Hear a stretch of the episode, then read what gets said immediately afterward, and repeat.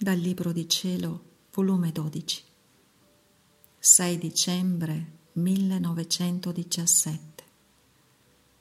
Ti bacio col bacio del tuo volere. Perché a Gesù mai possono piacergli gli atti fatti fuori dal suo volere. Dopo aver ricevuto Gesù in sacramento, stavo dicendo al mio Gesù, ti bacio col bacio del tuo volere. Tu non sei contento se ti do il solo mio bacio, ma vuoi il bacio di tutte le creature. Ed io perciò ti do il bacio nel tuo volere perché in esso trovo tutte le creature. E sulle ali del tuo volere prendo tutte le loro bocche e ti do il bacio di tutti. E mentre ti bacio, ti bacio col bacio del tuo amore, affinché non col mio amore ti bacio, ma col tuo stesso amore. E tu senta il contento, le dolcezze, la suavità del tuo stesso amore sulle labbra di tutte le creature, in modo che tirato dal tuo stesso amore ti costringo a dare il bacio a tutte le creature. E poi chi può dire i miei tanti spropositi che dicevo al mio amabile Gesù? Onde il mio dolce Gesù mi ha detto, figlia mia, quanto mi è dolce vedere, sentire l'anima nel mio volere, senza che essa se ne avveda, si trova nelle altezze dei miei atti, delle mie preghiere, del modo come facevo io stando già su questa terra. Si mette quasi al mio livello. Io nei miei più piccoli atti racchiudevo tutte le creature, passate, presenti e future, per offrire al Padre atti completi a nome di tutte le creature. Neppure un respiro mi sfuggì di creature che non lo racchiudessi in me.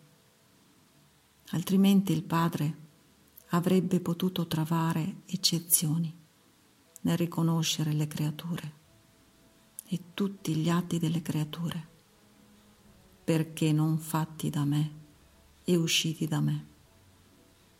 Avrebbe potuto dirmi, non hai fatto tutto e per tutti, la tua opera non è completa ne posso riconoscere tutti, perché non tutti hai rincorporati in te.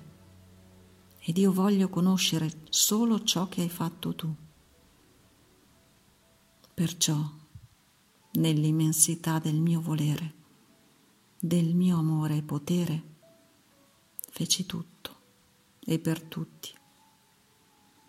Onde, come mai possono piacermi le altre cose, per quanto belle fuori dal mio volere. Sono sempre atti bassi e umani e determinati.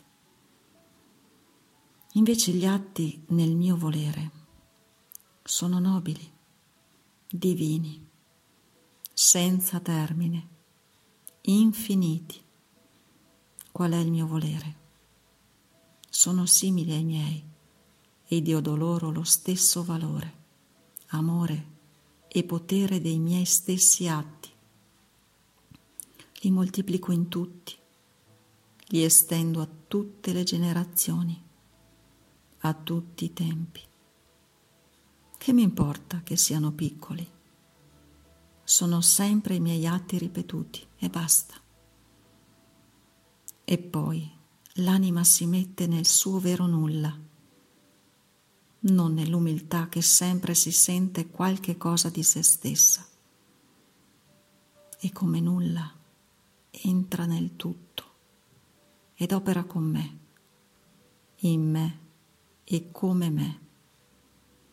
Tutta spogliata di sé, non badando né a merito né ad interesse proprio, ma tutta intenta solo a rendermi contento, dandomi padronanza assoluta dei suoi atti, senza volerne sapere di quello che ne faccio.